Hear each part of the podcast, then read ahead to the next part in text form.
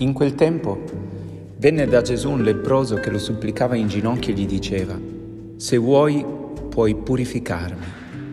Gesù ne ebbe compassione, tese la mano, lo toccò e gli disse: «Lo voglio, sii purificato».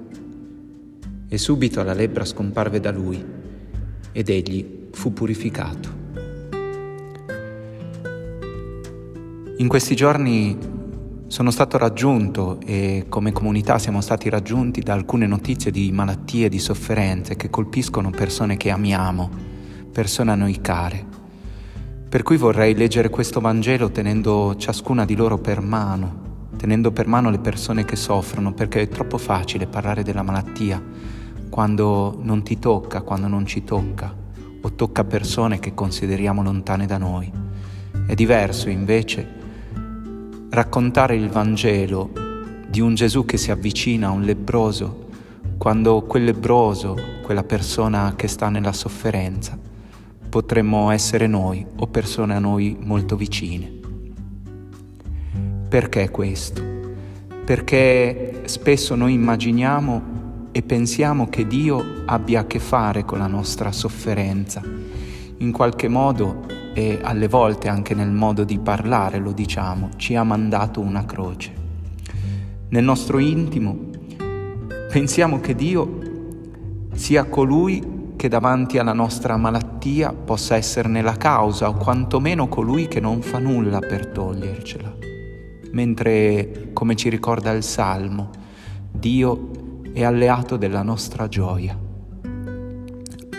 Il Vangelo è allora una continua danza alla libertà, alla vita piena alla quale siamo invitati. Danza che oggi danziamo insieme a quell'uomo malato di lebbra, e con lui e con le persone nella sofferenza potremmo anche noi dire: «Hai mutato il mio lamento in danza, la mia veste di sacco in abito di gioia. Signore mio Dio, ti loderò per sempre».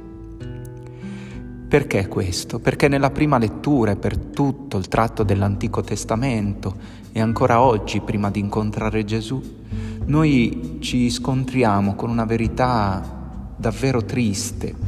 Nella prima lettura leggiamo che chi scopre di avere la malattia della lebbra dovrà portare vesti strappate, il capo scoperto, velato fino al labbro superiore, andrà gridando: «Impuro, impuro». Che cosa significa questo? Sono due versetti agghiaccianti. Chi infatti si scopre malato è invitato a vestirsi con vesti stracciate, come a dire: io non sono più figlio. Se il padre, nella parabola del padre misericordioso, la prima cosa che fa è rivestire il figlio dalle vesti stracciate con le vesti della dignità filiale, questo uomo è obbligato a girare dicendo a tutti con il suo modo di vestire che Dio non lo guarda, che Dio ha ribrezzo di lui, che Dio in qualche modo lo ripudia, cosa che annuncia anche togliendosi il copricapo, quel copricapo che vediamo ancora nella tradizione ebraica, quel copricapo circolare sulla nuca che dice che è il segno del dito di Dio poggiato sulla nostra testa. Ecco, togliersi quel copricapo significa dire che Dio non ci pone più la mano sulla testa, tanto ha ribrezzo di noi. E questo uomo deve farlo e deve poi mettersi un velo nel volto, come a dire: il mio volto non è più riconosciuto. Ma perché? La scrittura insiste su questo, perché allora c'era l'idea che la malattia era causata da un qualcosa di male che si era fatto. E pensate la sofferenza di queste persone, che in fondo, oltre alla sofferenza per la malattia, all'esclusione sociale, devono anche percepire che Dio in qualche modo è colpevole di quella cosa. Ma se ci pensiamo anche oggi, forse dentro di noi albeggia quel pensiero. Quante volte in confessione, nei dialoghi, qualcuno che soffre dice: ma sarà che Dio mi ha mandato questa croce per dirmi qualcosa, forse ho fatto qualcosa di male. Pensate che terribile che è questo dolore.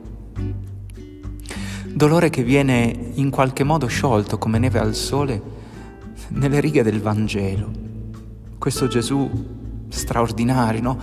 Che invece di tenere lontano il lebbroso lo accoglie. E la prima cosa stupenda del Vangelo è che Gesù deve aver guardato in modo così tenero quell'uomo coperto di lebbra che quell'uomo non si è sentito davanti a Gesù in obbligo di gridare «Stammi lontano, sono impuro, stammi lontano», ma gli si avvicina e gli cade in ginocchio. E Gesù, oltre agli occhi, usa un amore che diventa contatto. E forse in questo tempo di pandemia sappiamo cosa significa poter toccare, non toccare. E Gesù, senza paura del contagio, mette le mani nelle piaghe e in una frase distrugge tutta quella precomprensione di un Dio cattivo che in qualche modo ha a che fare con la nostra malattia. Gli dice così: lo voglio, sii sanato. Cioè Gesù vuole la nostra vita piena, vuole la nostra purificazione, vuole la nostra gioia. Gesù non vuole che noi viviamo nella sofferenza, nella malattia. Quante volte abbiamo dato a Dio la colpa delle nostre sofferenze? Dio se viene, viene per liberarci. Dio se viene, viene per darci vita nuova anche nel dolore e nella malattia che non sono da Lui causati, ma sono da Lui vissute con noi. In questi giorni, qui in Brasile, si sta parlando molto delle persone senza una casa. Ci sono 8 milioni di famiglie costrette a vivere senza una casa, e tra queste anche i senza fissa dimora. E pensate che nella città grande di San Paolo, sotto un ponte, per non farli dormire lì, sono stati messi dei blocchi di cemento. Un prete, padre Giulio Lancellotti, in questi giorni è andato a toglierli insieme ai suoi collaboratori, uno per uno.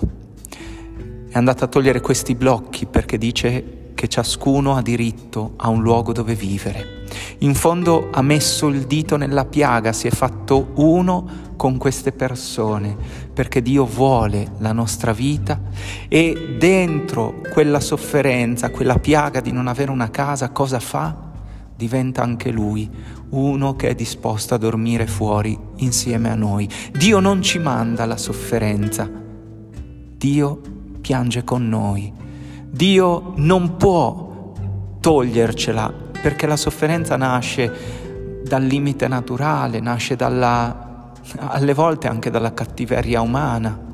Quante malattie sono indotte dall'uso ingiusto della natura, della chimica, della scienza e della violenza. Ieri proprio vicino a casa nostra hanno assaltato una macchina. Dio non possiamo dire che vuole la sofferenza delle persone assaltate, vuole che ci sia pace, che ci sia fraternità, ma davanti al dolore viene a fianco a noi, piange con noi e ci tiene la mano. Ecco, il nostro Dio, diceva questo padre Lancellotti, ha perso per stare vicino ai perdenti, si è fatto ultimo per stare vicino agli ultimi, ed è salito sulla croce perché ciascuno di noi non potesse rinfacciargli il fatto che Lui sta sempre bene, che è un Dio perfetto, che gli va sempre tutto bene. Ma quando l'amore è disposto a pagare, significa che è disposto a scendere con noi nelle nostre sofferenze.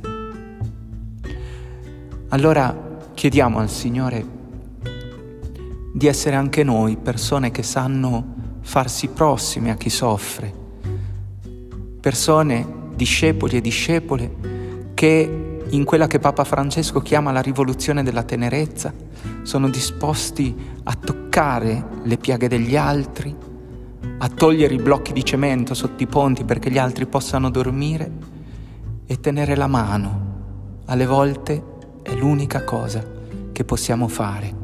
Ci potrà sembrare poco, ma è ciò che ha fatto Gesù, è ciò che continuamente fa quando, guardandoci negli occhi, ci ricorda: lo voglio, sii purificato, cioè lo voglio, io voglio per te la vita piena, la vita abbondante, e la mia Chiesa, i miei discepoli e le mie discepole esistono perché tu possa incontrare un volto che te lo faccia sperimentare. Buona domenica a tutti.